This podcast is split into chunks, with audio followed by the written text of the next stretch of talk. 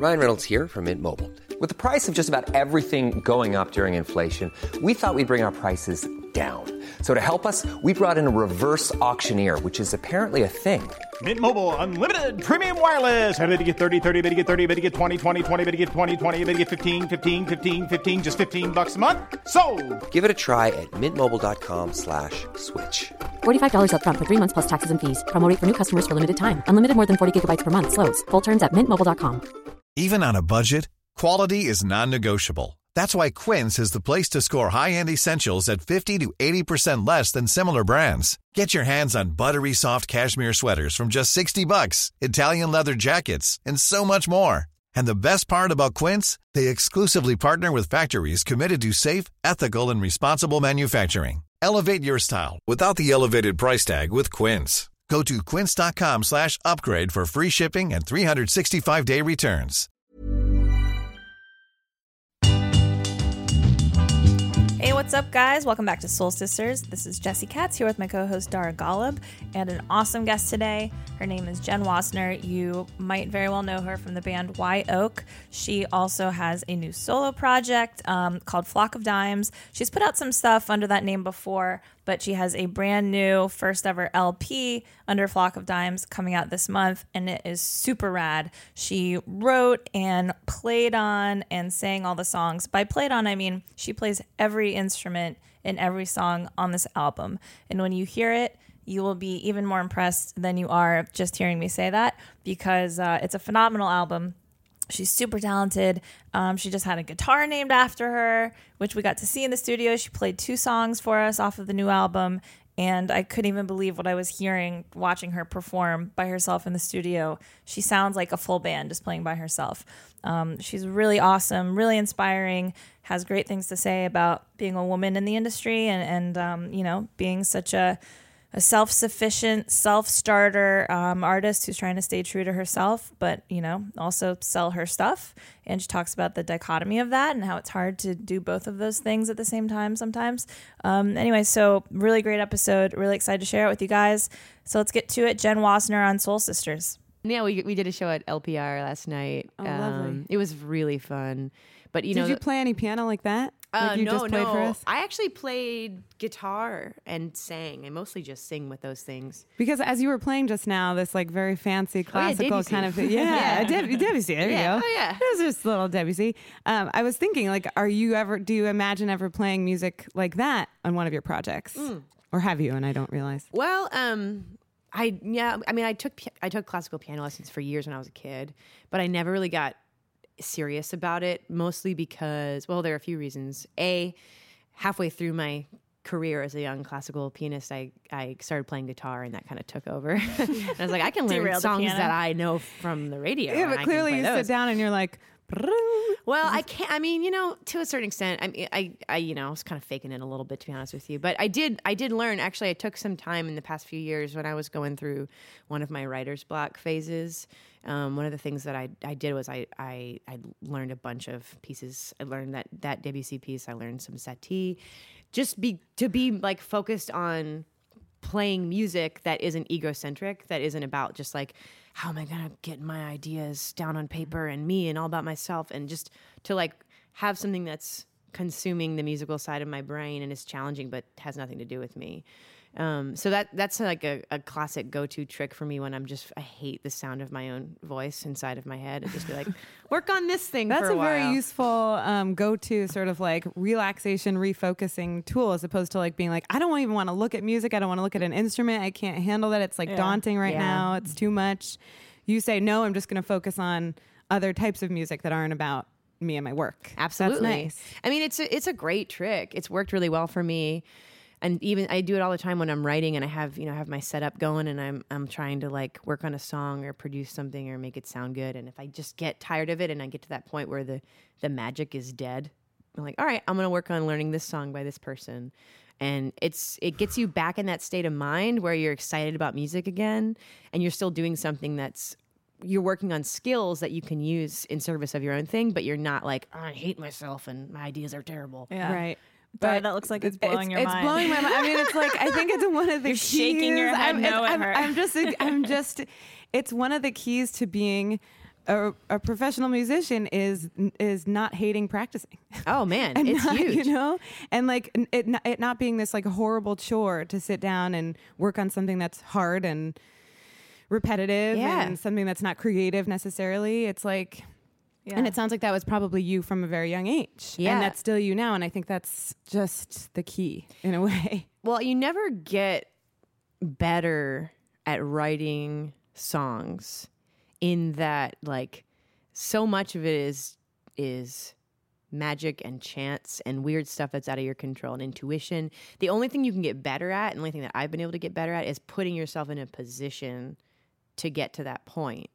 But it's all like you can improve at the tricks, like all the tricks that surround the making of the process, but then the actual inspiration and the result is kind of out of your control. You mean you can't get better? You can't control getting better. You can't control getting better. Yeah. You can't like, if, I mean, cause I can't will it to happen. Yeah. You can't, like, sometimes the more you want it to happen, the less likely it is then to happen. Yeah. So it's all about like, all right, you know, like, for example, like when I'm at home and I'm working on trying to write and I don't have to be like out on tour and doing other stuff, I'll be like, okay, I'm going to wake up, I'm going to go for a walk, and then I'm going to work on music from 10 a.m. to 4 p.m. Yeah.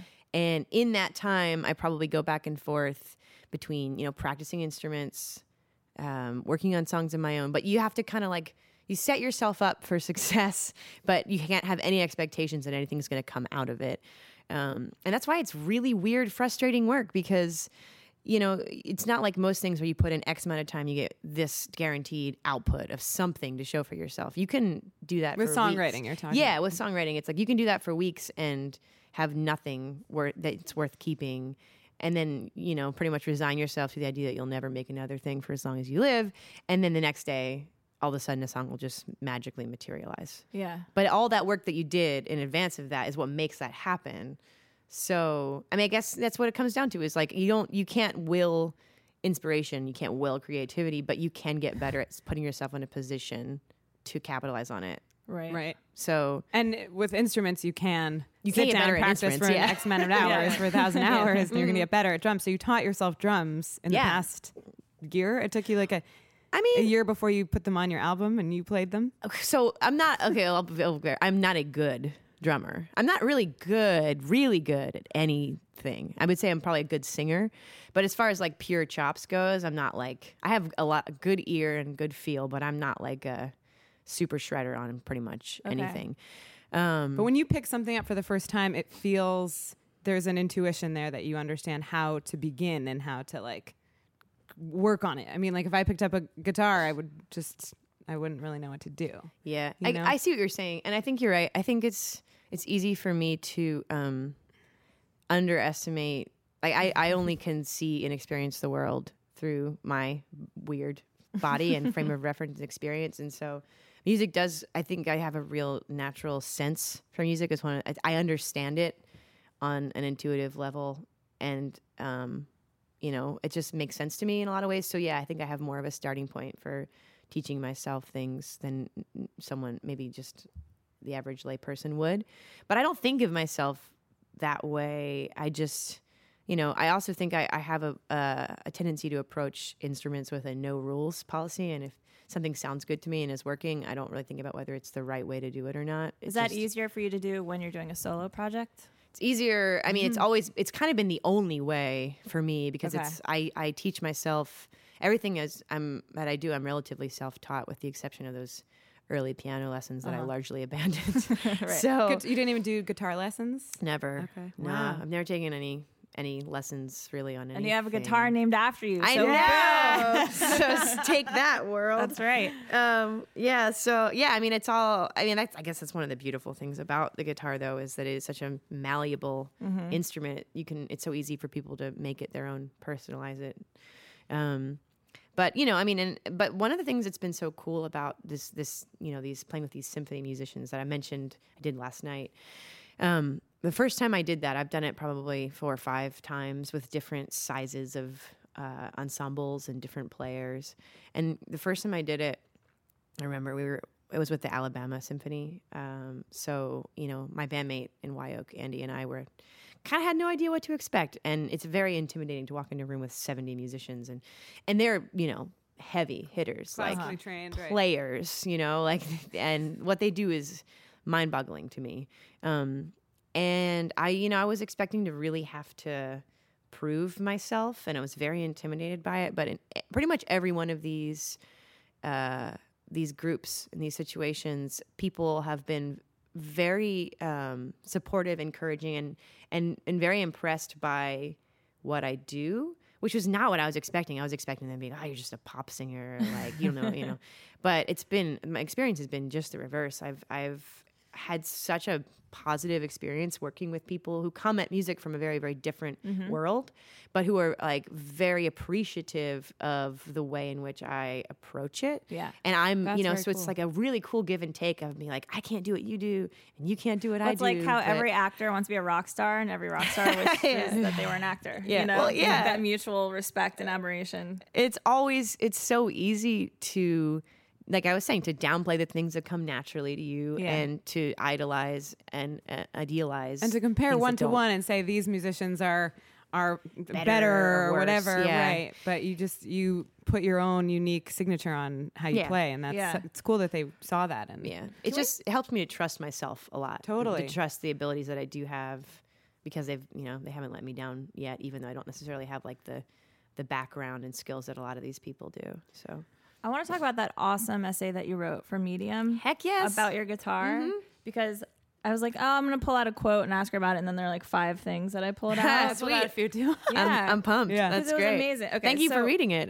I really wanted people to read that. It was so great. A little backstory. Yeah. Okay. So Reverend Guitars created this fucking awesome guitar that was designed by a friend of yours. Is that right? Yes. Yeah, so the guitar itself is based on the guitar that Reverend built that I've been playing for years. Okay. It's a Charger. Did you have a relationship with them? Or? Yes. Okay. I've been playing their guitars for a long time, and I love their guitars. And they actually, the first Reverend that I got years ago was Jetstream, and they reached out to me. They saw a picture of me playing it, and they were like, hey, you play our guitars. That's really cool. And I was like, yeah, I love them. They're great. And they were like, let's give you some. And I was like, yes. Cool. Yes, please. So I've been playing their guitars for years, and then they've started doing these signature models somewhat recently, and they asked me if I wanted to do one, and I was all about it. Are you the first woman that they've done that for? As far as I know. I don't know for sure that that's true, but I think so. I mean, you're probably one of the first women that any guitar maker has ever. There aren't many. I know. I think Bonnie Raitt's got one, and I think there are a handful. But yeah, it's definitely. So you're an esteemed company. It's heavily skewed towards the penis having side of the musical world. Uh-huh. But no? Interesting. Yeah. Who would have thought? How unusual. But yeah. But yeah, so they reached out to me, and at the time I was in the middle of working on the initial planning stages of what will become this Flock of Dimes record that I've got coming out. And by the way, to put everything in context. Yeah, right. We just jumped in. We got no intro out at all. This is like backdoor. Who the hell is this lady? Just walked in, started playing. We'll add an intro to this to explain. Yeah. But you have a fucking great new album that's coming out in September. Thanks. So great. So good. Oh my gosh. You wrote all the songs. You played all the instruments. Yeah, I did. Which explains some of that conversation. Largely produced it. Yeah, I did. Yeah. Holy crap. It was a sick video. It's really. Yeah. So it's a big moment. Really exciting project. Oh man. I'm so glad you guys like it. Oh, it's dope. So good. You can't see this now, podcast listeners, but I'm smiling. Yes. I'm so smiling. Pumped. Anyway, it's a very happy record. It took me forever. I'm so proud of it. It finally exists. I cried when my manager handed me the final copy of it. I hadn't seen the vinyl until yesterday, and I was in the middle of an interview, and I like started sobbing, and the poor girl was like, "Oh, are you okay?"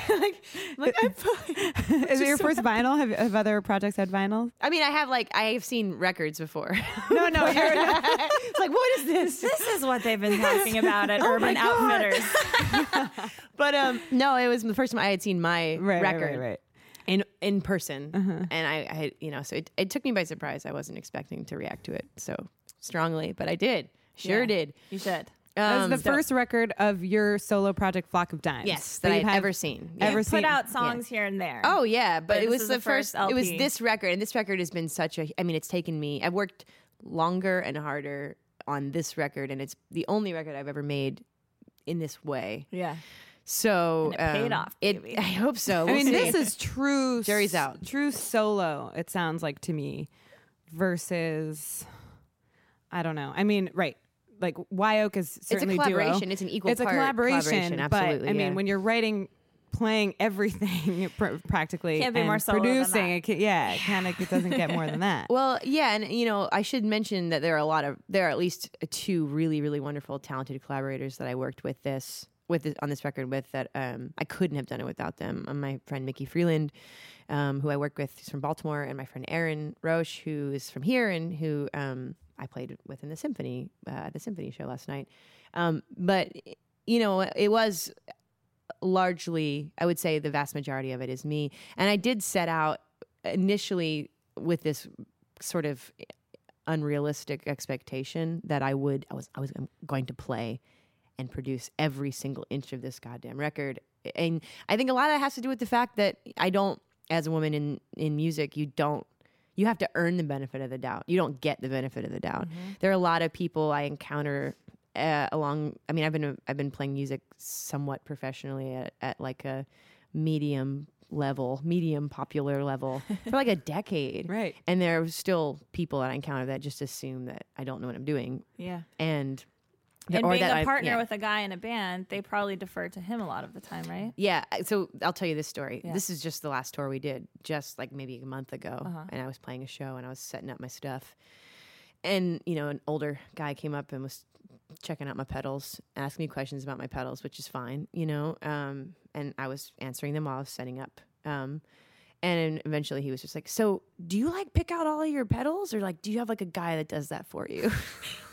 Literally, I was like, "Are you kidding me right now?" Like, I don't know why it's still surprising, but that is a good one. I mean, that's, wow! Like, how? Why you would never ask? Do you have a girl pick out those pedals for you? No one would ever do that. Do you have a chick? Do you? And you know, the sad thing was, like, I laughed. I kind of laughed in his face, right. And he was embarrassed, and then I felt bad, and I was like, "I'm sorry, I don't mean to be mean, but you have to understand that's an extremely offensive question," and I could tell. As I said that, he hadn't. He heard himself say it. Yeah, and was like, it hit him then, and he was like, "Oh!" But it's incredible that like it's if you don't ever confront those ideas, that you can just be going through life not even realizing how much the way you think about other people has been shaped culturally. Yeah. Right. And so it was, you know, it's kind of cool in a way to be like. To point that out and be like, think about why you think the things that you think. That's and why you say the things that you say. Yeah, that sounds like the reason why you sort of accepted the signature guitar. It's mm-hmm. I read that you sort of had trepidation about it because you're like, this is not sort of the vibe that I go for. This sort of showy, you know, mm-hmm. me look at me. But that if you had the opportunity to sort of confront this issue, and so that it was worth it. Yeah, that was what it came down to because it did being dope. Yes, I mean, I got it to match my outfit, so like that's cool, right? But like, no, I mean, it was a big part of it. I mean, I really do think I try and remember with the decisions that I make in my career, like what I would want to have projected to me if this was, you know, the other way around, and I was a young female musician, aspiring musician, like what do I want to see out there in the world reflected back to me. And, you know, I love talking to people about this because I like to remind people that a lot of things that I do aren't things that necessarily come naturally to me. And they're not things that you are told as a woman that you can do or supposed to be able to do. You're not encouraged to learn to do. And, you know, a lot of the learning how to produce and record and all that stuff is not, it's not something you're just born knowing how to do, and it's tough to get into it. There's a stiff, you know, entry curve with mm-hmm. it, and it's tough, but it's also just it's doubly tough because no one expects you to be able to know how to do it, and no one really is encouraging you to do it, and so you have to fight twice as hard. And so. Yeah, so that's something that's important to me, like putting the guitar out there and like putting myself out there as a solo performer and just being like, here is what I am capable of. Right. But I mean, it sounds like you did get the recognition very quickly. Like it can take a lot of time, and you've been doing this now for about 10 years or more, but you were recognized through Wye Oak really quickly. Like, you put out your first record and then you were signed a year later, right? Yeah, it was. I mean, it happened when I was 19. It was very fast. And, you know, that band is has been and continues to be a huge part of my life. And you just put out a record with them, too. As Wye Oak. Andy and I put out a record in June. So I've got two records coming out this year. Yeah. I mean, so how does that feel like? I'm just hanging out. Like, yeah, right. Wait, not busy. Like, both simultaneously? Yeah. Wow. The Wye Oak record is sort of like a mishmash of older stuff that you read. It's old stuff and new stuff. It was sort of... you know, we made a record in 2011 called Civilian, and that was sort of a moment for us. It kind of took off for, you know, no one can really predict how certain things. I mean, we had made records before that. You just never really know what's gonna hit and what isn't. Mm-hmm. But we also toured. We played like 220 shows in a year, and like we were grinding on that one pretty hard. And so that one, you know, that sort of like opened up. You had like TV spots and yeah, that was like things sort of took off for us around then. And then I learned a lot about what I want from a career in music that year, and I consider that experience to be extremely, just utterly invaluable. Like, it was just so important to me to have a sense of what I'm looking for with my career and to make decisions accordingly. So just to set the stage at that point, it's 2011. Mm-hmm. You have songs one song, Civilian, was in Walking Dead. Mm-hmm. Yeah, which I had no idea it was going to be such a thing until it happened, and then all of a sudden. I mean, did you have someone pitch? You had like someone working on this? Yeah, I mean, you know, we would get stuff like that from time to time. Like, hey, this seems fine. You know, this isn't offensively bad. Like, you know, throw that. You know, wait, you weren't like, holy shit. I had no idea. No to be clue. On an AMC show, have a song. No, that didn't. Dude, I wasn't. It wasn't even on the radar. I was like, yeah, sure, okay, and then I just forgot all about it until it happened, and all of a sudden my phone started blowing up with like a zillion texts. And I also think like sometimes not all TV spots are created equal. Like sometimes it'll just be like two characters talking, and your song's like in a bar, like, and it's barely audible. Sure, right. And then like a lot of times you could watch the show and never even notice. But this was a very trailer, right? Spot. It was like a spotlight kind of feature, like almost a full song. And I didn't know. I mean, there were a lot of factors contributing to that year being a big year for Wye Oak. You were named Best Album by AV Club. Yeah, which is cool. I mean, did that make a tangible difference to you? Everything kind of, it was one of those situations where everything kind of came together. Yeah. And I also think it's easier to do that when you're breaking through and everyone's like, for the first time, everyone's hearing about what you do, and everyone kind of is like, oh, this thing, you know, and it's much harder to do that, to have that kind of like zeitgeisty moment when you've been around for a while. Yeah. But that was like our little, hey, we're breaking through in the scene, whatever moment. And yeah, I learned a lot about myself in that year, because a lot of what that meant for me is repetition, exhaustion, just running myself into the ground. I mean, I mean, not to sound ungrateful, because it was probably the reason why I'm sitting here today. Yeah. But, you know, it made me realize that a lot of being a successful musician at a very high level is more about marketing and selling a very specific image of yourself, and not necessarily being creative and trying new things, but more just like figuring out what you are and just like nailing that message to the wall repeatedly. And so it came down to where I was like, okay, do I want to be an artist, or do I want to like play an artist on TV? You know what I mean? Like, do I want to pretend? But you wrote about that in that essay about your guitar. Yeah. You said marketing your music to the public is like playing a real life game of telephone. Yeah. And how all of your ideas have to get kind of hammered down into one digestible thing. Yeah. Pick that one out too. I love that one. Yeah. Yeah. I mean, it's interesting. Yeah. And but you have to do it now. You have a new album out, so you're at it again. But so how do you make that work for you? It sounds like it makes sense. So if in 2011 you're like, this, like, I'm going to either have to be this creative artist or someone who like just like nails myself to this one sort of identity. Right. That's when you decided to sort of start Flock of Dimes. Yeah. So you were like, okay, I can have this project, but I can also be other things. Yes. Well, and there's different kinds of artistry. I mean, I think a lot of people I know, the image and the performance is a part of their art, and so it's more satisfying for them. Whereas for me, I'm not as good at that, and I'm not as interested in that. I just want to make as many songs as possible, and I want to do as many different sounding things as possible. I want to work with as many different people as possible. That's a harder thing to sell. It's tough. It's a tough one. Uh-huh. And I already have, I think, a reputation as like, oh, you have all those bands. Like, why do you do that? And even with the symphony stuff, it's like, given the opportunity, I will really want to push up against the ceiling of what I'm comfortable with, mm-hmm. and what I've done before. And that's why I wanted to be a musician and an artist in the first place. So, it's less for me about being, operating at like a super successful level, which I think in and of itself is a burden in some ways. Mm-hmm. For me, I realized around then that the goal and where I would be the happiest would be to find that elusive middle ground where you have enough resources to do the things you want to do without being hindered by anything, and you can live, mm-hmm. but no more. Because right. The bigger it gets, the more it gets, it becomes this like slow moving beast where like you can't actually take risks and be creative. You just right. have to keep giving people what they expect from you over and over again. Yeah.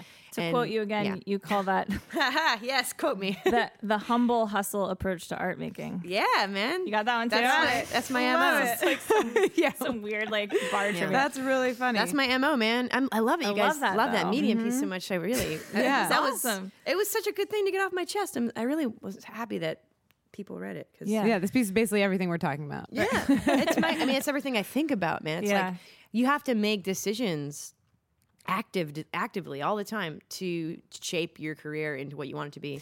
And, I think when we first started, I didn't even think about that stuff. And in the music industry, it's people's nature to just be like, bigger is better. Yeah. Everyone wants to just get bigger, more.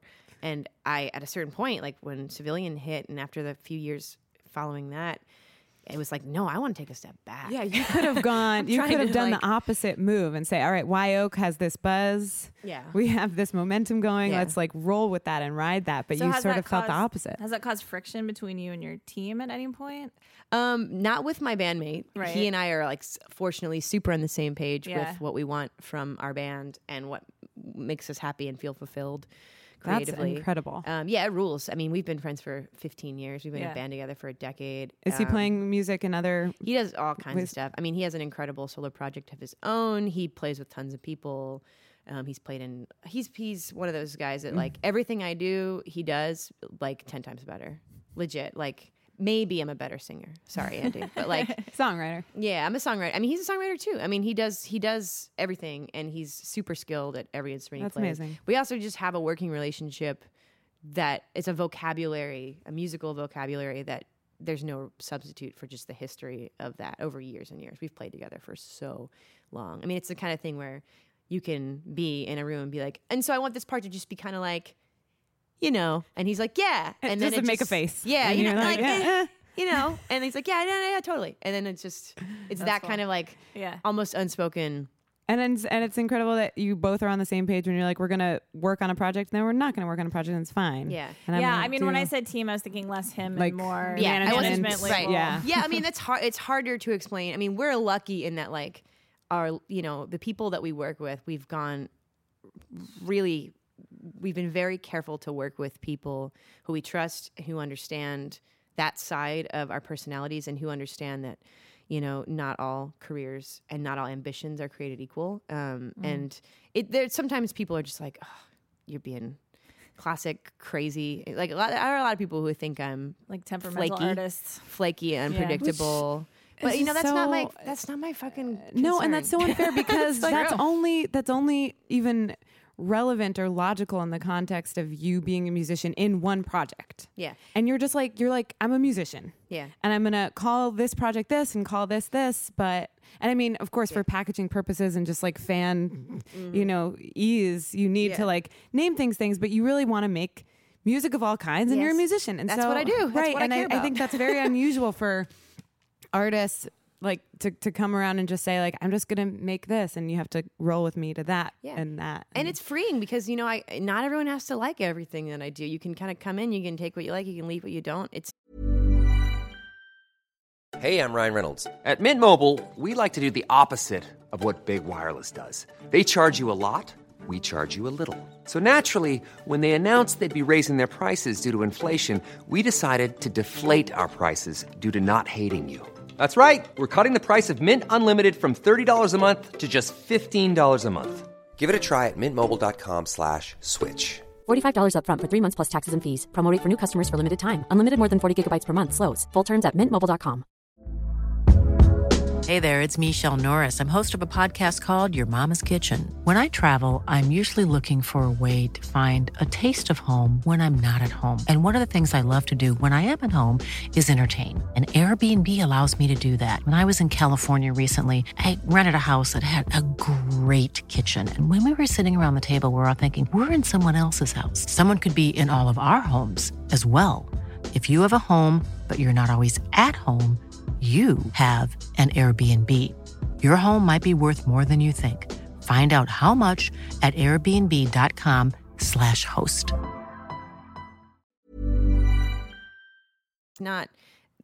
I'm past the point of trying to satisfy other people with the things that I make, because that is a dead end. It is a creative dead end.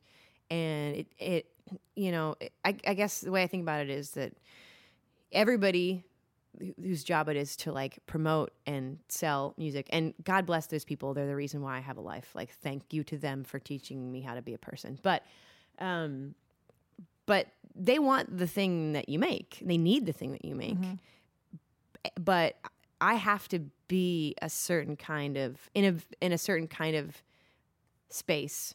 Personally, I have to feel good about it. I have to, you have to like unwrap these layers around yourself and really like get vulnerable, get uncomfortable. Like it is hard. You can't set up any kind of blocks between you and the things that scare you and the things that you're excited about and the things that you're intimidated by and the things that hurt you. You know, it's like, it's a really vulnerable, intense, personal, weird, unpredictable process, you know? And that is one part of who I am. And then to have to sort of do a 180 and all of a sudden have to be stone cold and like uncaring about those things, which is sort of like, it's like being two different people at once. I mean, you have to be a certain kind of person in a certain kind of place to make the thing. And then you have to be the opposite person to sell the thing. Right. And sometimes people, they just want you to make it and then also, and just not be that person, not be that vulnerable person. It's like, you don't understand. Like, if you want the things that I make, this is who I have to be. This is the person that I am, the artist. I care about it. I, you know, like these decisions are not based on frivolity and like they're happening for a reason, because if I don't feel good about it, then the songs aren't going to happen. It doesn't work that way. Yeah. And it sounds like, I mean, such another beautiful part of what you have sort of out right now is this letter from your friend describing Rachel, the new project. Yeah, shout out to Rachel Monroe. It's the best press release. Thanks. Like I was showing. Yeah. It's just, it's beautiful. It's real, man. Rachel's a dear friend and she's the most talented writer. Seriously, look her up on and just read anything she's ever written. Rachel Monroe. So good. She's such a good writer. So the new record called If You See Me Say Yes is sort of about what you just talked about, and was the decision to move to North Carolina and sort of go through this new beginning while looking back and sort of evaluating where you are in a given moment and what you have to be to different people and just who you are. Was the decision to go to North Carolina born out of like needing this sort of haven of creativity and ability to do this without all of the other stuff around? 100%. I mean, I was born in Baltimore. My family's there. The vast majority of my friends are there. Creatively, the scene that has unfolded over the past decade in Baltimore has shaped who I am tremendously, and so many of my favorite artists and people still live there. But making any kind of art requires a lot of space, alone time, just being alone with your thoughts and yourself. It requires a huge amount of that, especially, you know, now that I have two projects that I'm trying to pull the weight for and write all the songs for and like make things for. It's like I have to have that space, I have to have that time. But living in Baltimore is overwhelming because there's so much cool shit happening mm-hmm. everywhere all the time, and mm-hmm. there's so many distractions, and they're great distractions. Everything's I want to be involved in all of it, but at a certain point I just felt like the thing that I was always saying no to was myself and mm-hmm. my work and just being alone. Yeah. And so I had, I also have some good friends in North Carolina, and I was spending some time down there after going on tour. I was on tour with a band called Sylvan Esso, and I was staying at their house, and I was like, hey, your neighborhood's really nice. It's like in the woods and just really peaceful. And like, hey, well, the house next door is for rent. You should check it out. And I impulsively was like, yes, this is what I'm doing. Are we talking about Asheville? It's actually in between Durham. It's technically in Durham, okay, cool. But it's between Durham and Chapel Hill, okay. Sort of in the woods a little bit. A lot of cool people down there. It's great, yeah. Like great university town. And yeah, I mean, it's perfect for me right now because, where I live is sort of removed, very peaceful and serene and mm-hmm. rural in some ways, but it's close to a city and a town. So like amenities, I don't have to sacrifice like people and places and things to do and good food and stuff. Mm-hmm. And it's also, 5 hours from Baltimore. So I go up there about once a month and Perfect. Dip nice. In and mm-hmm. I still feel very much like a part of that, but it just is, it sort of says no for me. Like uh-huh. I'm alone. I live alone in a house. It's awesome. Is it awesome? I hate telling people from New York how much. I'm not going to say it on a podcast, but like when I tell people how much I pay to live in a house, a 3-bedroom house by myself, they get really mad.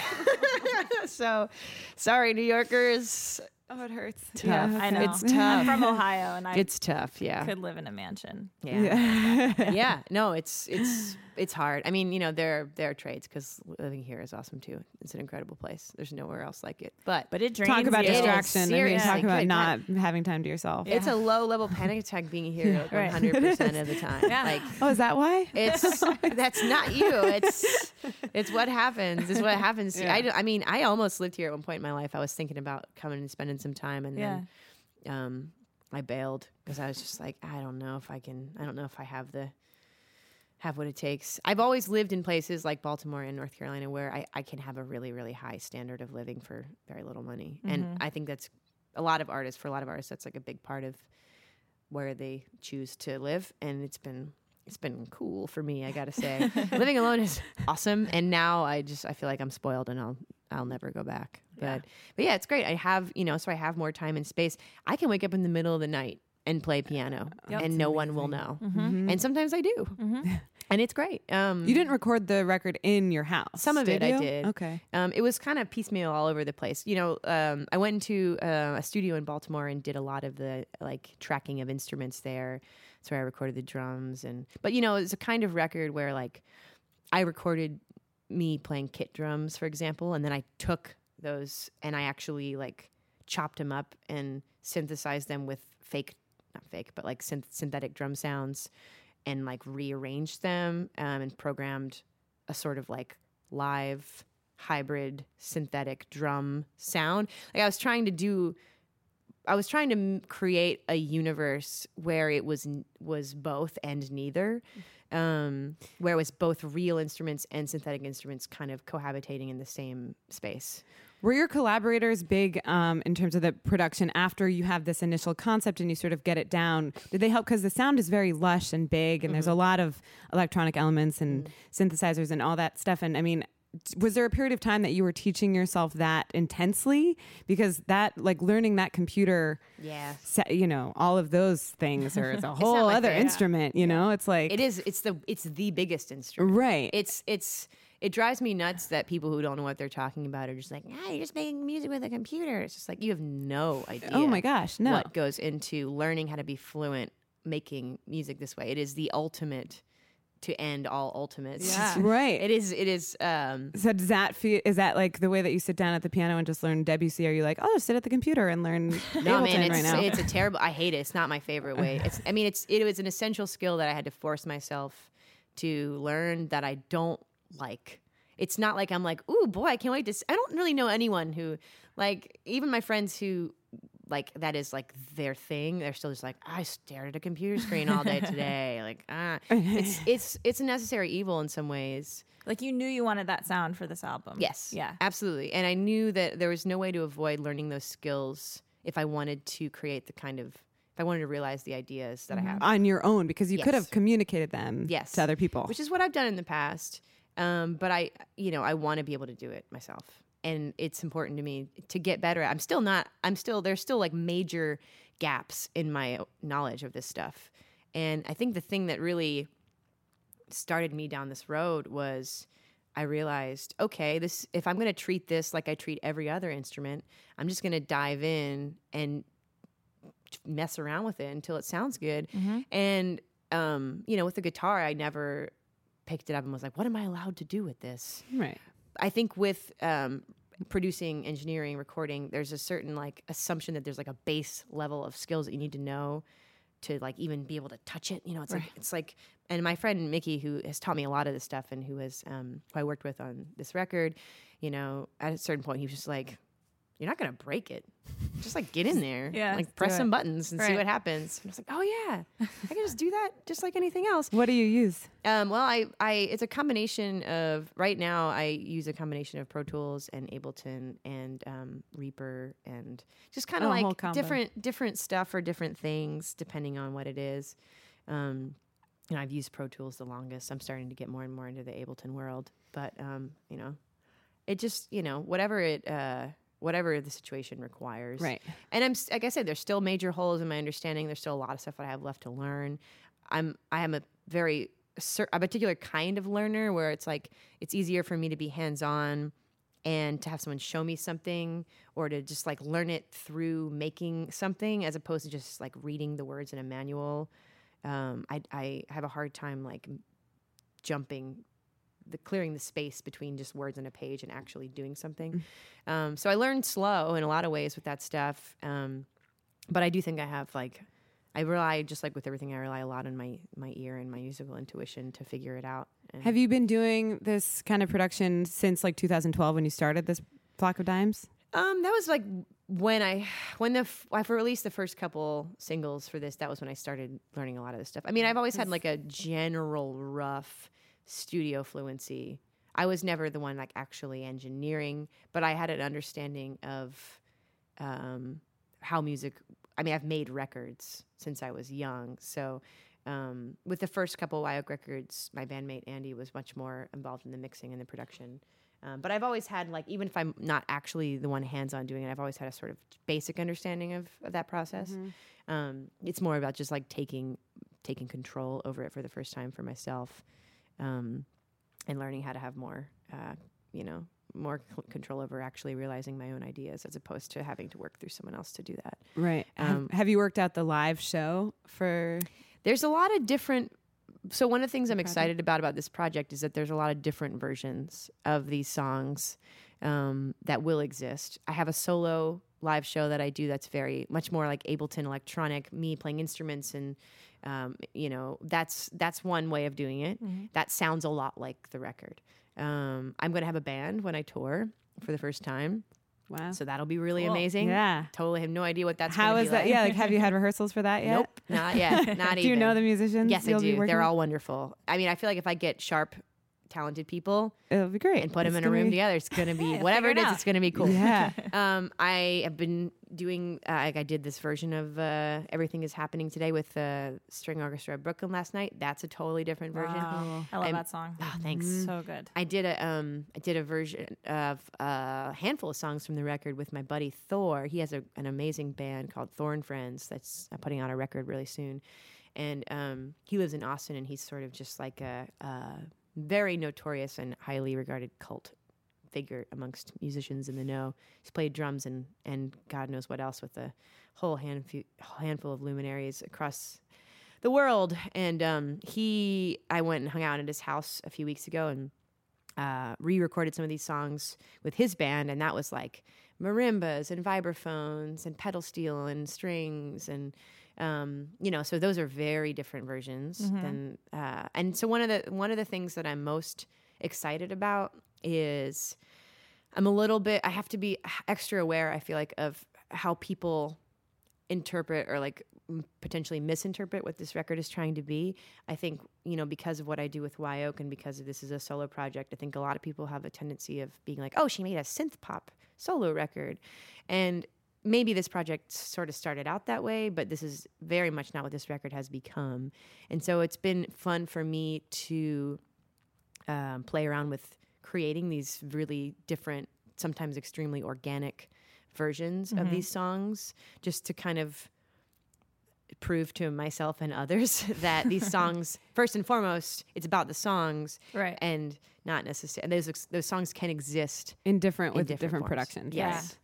Can you tell us about Semaphore? Yes, because I looked it up. This is the single mm-hmm. that's out, and there's an incredible video. Yeah. I don't know if it's stop motion. It's like a mixture of stop motion and animation. It's super cool and colorful and beautiful, and like it's just awesome. My bandmate's very talented wife and Ashley North Compton made that video with our good friend Michael Leary, and she's amazing. It's she's really so fun. Cool. I looked up the word semaphore, and I knew what the words meant, mm-hmm. but I could barely understand like even But what did I write down? Computer science term to describe how many units of a given resource are available. That is one thing, but that is not what that song actually is. It's a song about communication over great distances, both literal physical distance and the infinite space that exists between even the closest of people. Yes. Oh. So semaphore, there's a different definition for the word. It's also flag semaphore, which is actually a nautical term.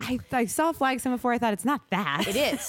It super is. So flag semaphore is like when people are on two ships that are really far away and they're communicating by holding the flags in different positions. I like that. So that I actually learned that word and wrote that song on the same day. So that was what it was. Oh, that's awesome. I was working on, putting together like the initial like beat. I hadn't written anything to it yet, and I don't even remember where I saw the word. I was probably just doing some dumb internet distracting that is myself. A lyrical word, and I was like, oh, I love that word. It what sounds is the so good. And then the lyric, semaphore. I'm not too I far gone too for far the gone. Semaphore, which just sounds to me like it just kind of just like that's a lyric meant to be. Line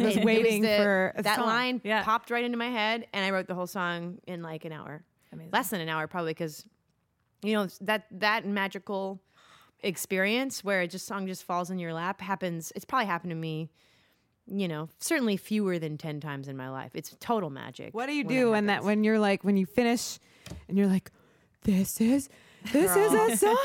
This is why it is good that I live alone, because I freak out. I'm telling you, if you could play a video in those moments, it is I look like just like march around your house. Absolute maniac. And so jump on furniture. There is a way where it's like, no, I know that this is good. Like, I'm sorry to say, but like, I just made something really amazing. And that's a beautiful thing. There's nothing wrong with that. I mean, there's nothing wrong with that. That's all you have to do. People are like, oh, I can, you can never tell if something's going to hit. And that's true. But like, when you've created something special. Well, here's how I feel about that. When that happens, and just this record and the music that I make in general, I don't believe in an objective good or like something that's going to, no matter what you create, it is not going to resonate with everyone, because mm-hmm. that is not how human beings work. Mm-hmm. So that's a completely separate thing. I know my record is good. That doesn't mean that I think that everyone will like it or everyone should like it. It's just I believe in it, and it resonates so much with me. And that's the step that I think when you're looking outside of yourself to try and please other people, it's so easy to go astray. But when with every question and every step of the way, you're just like, what do I most want to hear from this? Yep. You have to trust that if you please yourself, some other people will also relate to it. Yeah. And that's it. That is it. That's all you have. The only times I've thought myself into a hole or into a corner with this stuff is when I'm too worried about what other people think about what I'm doing. If I'm too obsessed with trying to please everybody, which is literally impossible, mm-hmm. then you completely nothing comes from that. If you get that gut feeling when you finish something and you're like, this is amazing, that's all you have to go on. Yes, that's what it is. And that is when that happens. It is, I mean, I do. It is the greatest feeling that there is, and I turn into an absolute maniac, and I just yell and scream and run around and squeal and jump up and down. And then do you chase that? Like, how long? Like, and then I like listen to it for like 30 times a day for a week, and then I'm like, all right, I don't need to leave. But it is, it gives you more confidence that like I can do this. This is it hasn't gone away. This magic will return. It's you know, there's such huge dry spells in between those moments. That it's almost like the second you finally like realize that, you accept the fact that you may never make another thing for as long as you live, and then the next day it's just like, bam, there you go.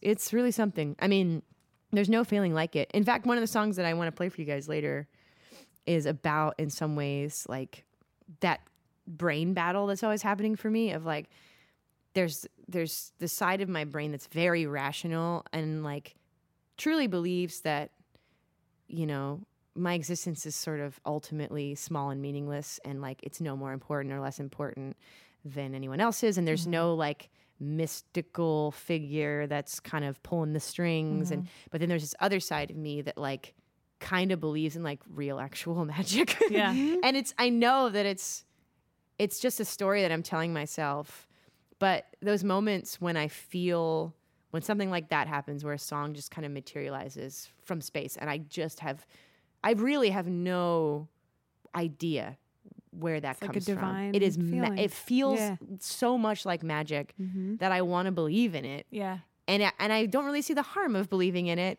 And I having this kind of narrative that I create for my life that makes it feel like it's unfolding in a way that's meaningful. But knowing at the same time that I'm full of shit, and that it's just I think that keeps you. That's the humble part. That's a good duality. That's the right. It's it's the speck of dust and the what's the other? You know, a piece of glitter. Yeah, yeah. Oh, I like that. Everything that's come out so far is so beautiful. Thank you. Congratulations. Yeah. Thank you so much. So Flock of Dimes. If you see me, say yes. Out on September 23rd. What are you gonna play for us today? Well, I was, I can play whatever you want, really, but I can play a couple songs. I was thinking I'd play Everything Is Happening. Yeah. Today. Awesome. And also a song that has not yet been released. Maybe it will by the time this airs, but has not yet. It's called The Joke. Cool. All right, let's do it. Thanks, Jen. Of course. Thank you guys for having me.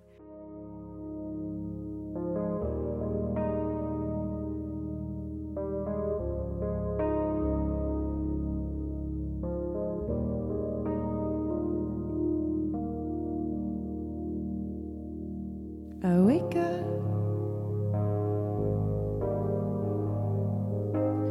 My eyes are playing tricks on me, and through the dust, so much of my life has already come to be.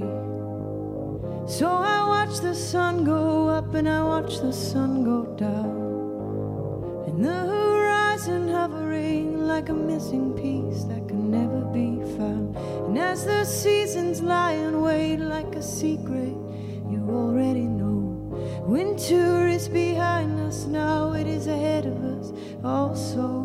And everything that ever was is happening today. Everything I've ever done is happening the wrong way. Pull the thread and draw the line, define time in a different place.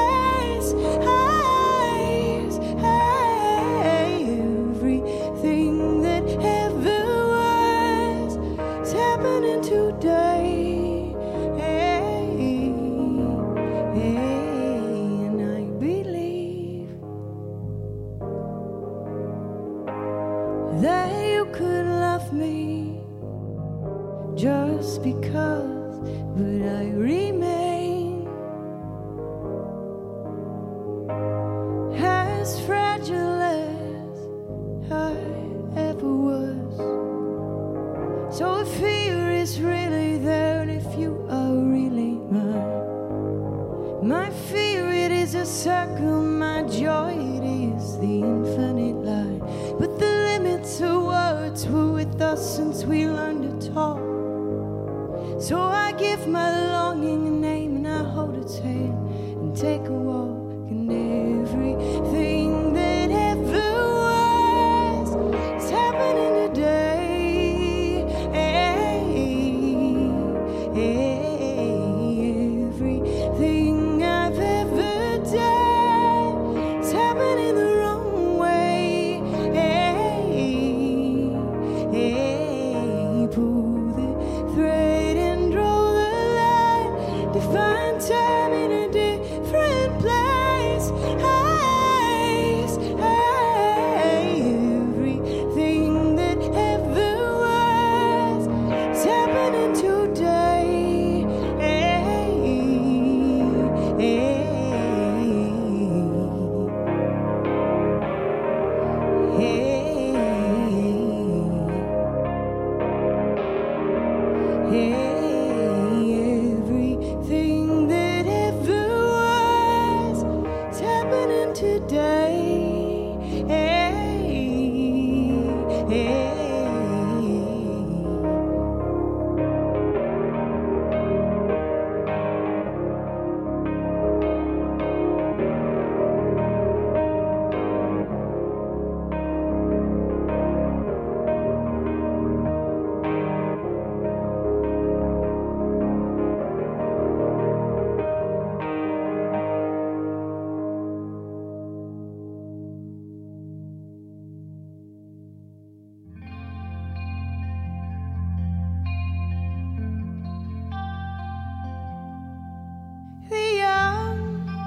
the old, the dead, and you and I presently traveling west, chasing the sun. See where once it was, you will be again. And I, who've lived a charmed life, the hand of fate rests on my shoulder. Still, I get the joke. Try to make you laugh. It speaks for itself.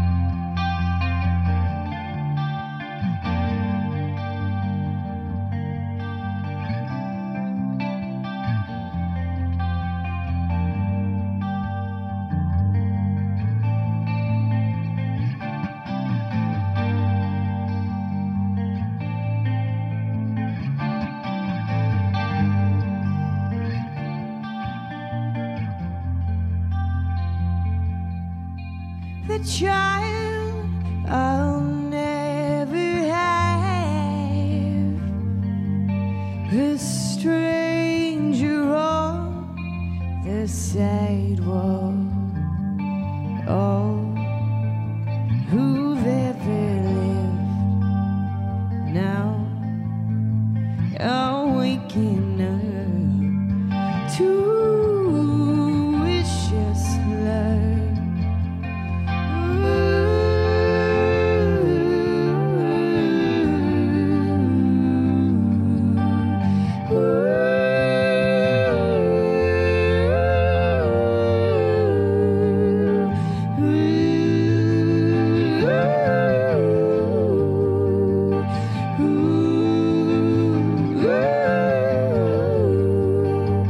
Ooh.